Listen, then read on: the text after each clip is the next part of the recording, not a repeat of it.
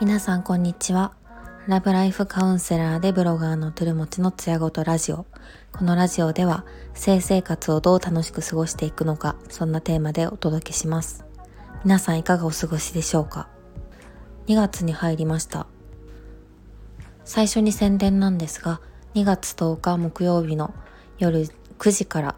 えっ、と、つやごと女子会というのを開催します。つやごと女子会では、性について何でもざっくばらんに話そうという会になっていまして、まあ、女子だけで、あの、まあ、セックスのことだったりとか、パートナーとののろけ話とか、あとは生理の話とか、何でも OK。普段、あの人と話しづらいことについて、あの、何も気にせず話そうという回です。顔出しをしなくても大丈夫で、まあ、ズーム上で音声だけでも、まあ、顔を出してでも、の参加方法は自由です。お互いのことをこう否定するっていうことは絶対ないっていうルールなども設けているので、みんながまあ好きなことを話せるよっていう場所になっています。お土産としてコンドームとか潤滑ゼリーなどもついているので、もしよかったら参加してください。今回はですね、まあ、潮吹きについて、まあ、知っておきたいことっていうことをテーマにお話ししていこうと思います。まあ、よく潮吹きについての質問をいただくんですけど、まあ、潮吹きしたいけどできないっていう質問が過去にあったんですよね。まあ、セックスで相手が潮吹きさせようとしてくるけど、まあ、一向に吹く気配がありません。まあ、潮が吹けないことに罪悪感がありますっていうこうお悩みが、まあ、結構来るんですよね特にこう学生の方からのそういった質問が多くてですね、まあ、こういう潮吹きについてのこう知識ってアダルトビデオから得ることも多いので、まあ、そのパートナーが潮吹きさせたいっていう気持ちがあったりとか、まあ、そこに対して自分が答えられないっていったところに、まあ、すごく悩みがある起きるっていう人が多いんじゃないかなというふうに思っています。確かになんか女性にこう塩を吹かせ吹く吹いてもらうっていうのをなんか吹かせられるのはすごいみたいな風潮がまあ確か過去にあったのかなっていうこともあるんですけど、まあ、実際にこうそうやってなんか潮吹きさせたらすごいみたいな風にこう言ってる人ほどあの女性の体をこうよく知らない何も勉強してないぞって言ってるのと同じだと思うのであのそういったことを言ってる人がいたらもうちょっと勉強しなよっていう 気持ちではいあの見てもらったらなと思います。まあ、そういう方がねそこが、まあ、女性の体を理解してないっていうところで気づいてくれるのが一番いいんですけどね、まあ、潮吹きというのは、まあ、性行為中に、まあ、膣から、まあ、分泌液が吹き出ることを言います。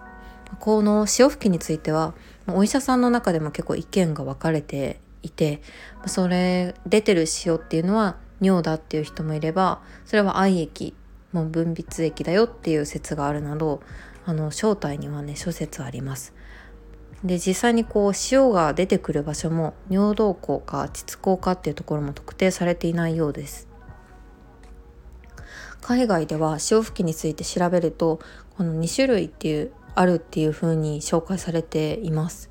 で1つ目が、スクワートって言って、無色で透明の液体がこう大量に出てくることをスクワートと言います。こう膀胱内にある水分が尿道から吹き出すので、まあ、尿とも言えるそうです。で実際にこうあの指とかペニスとか、まあ、グッズによって尿道口からこう押し出す形で出てきたりとかあとは骨盤底筋によって膣から外に押し出されて吹き出ることもありますもう一つがですねフェメイルエジャキュレーションっていうのであのエジャキュレーションっていうのは射精のことを指します。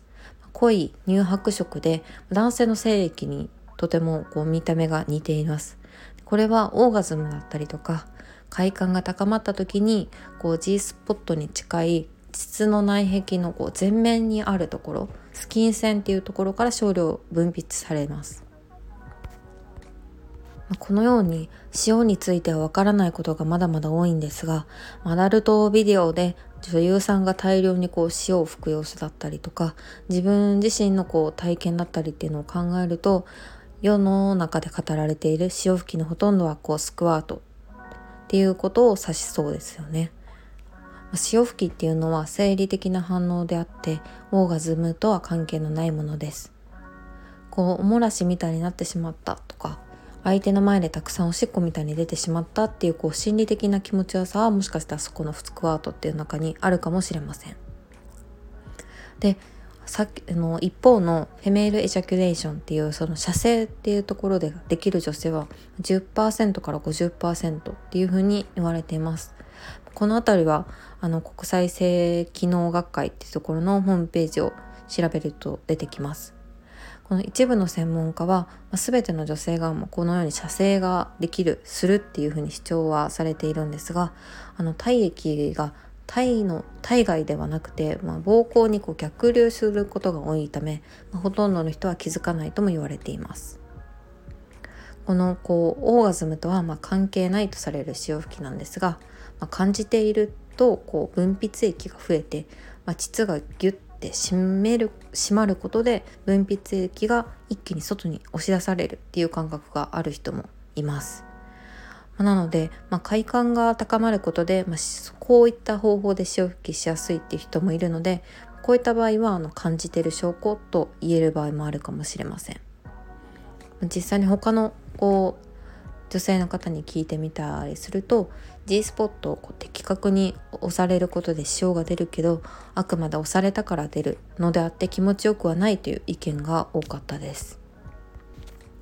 ですね、まあ、一時期こう女優さんがすごい行くっていう言葉とともに潮吹きするっていうのがセットで表現されることが多かったので潮吹きイコールオーガズムと捉えた人がこう真似しようとするっていうのが頻繁に起こっているようです。まあ、こういったところの心理としては、まあ、女性がこうオーガズムって目に見えないものなので女性が気持ちよくなっているのかあの目に見えてわからないっていう不安でこういった潮吹きを求めるっていう人もいるのかもしれません。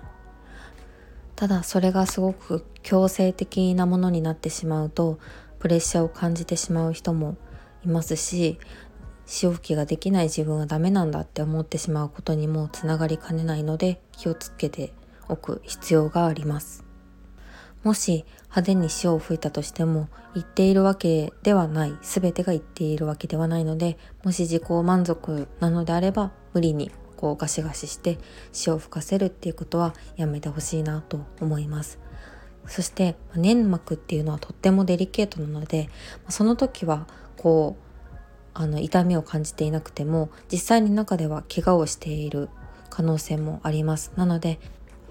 まあ、互いにそのデリケートなところを触るっていう時は気をつけるようにしておきたいです。ということで、まあ、潮吹きについて知っておいてほしいことっていうことで話してみました。あのなかなかアダルトビデオのこう知識ってすごく自分たちの頭の中にこびりついてるところがあるんですけど、まあ、いろんな情報を取りながらなんか実際になんでこう潮吹きを起こるんだろうっていうところまでこう頭を働かせて考えていけるといいとよりセックスが楽しくなるかもしれません。ではここまで聞いていただいてありがとうございました。また明日。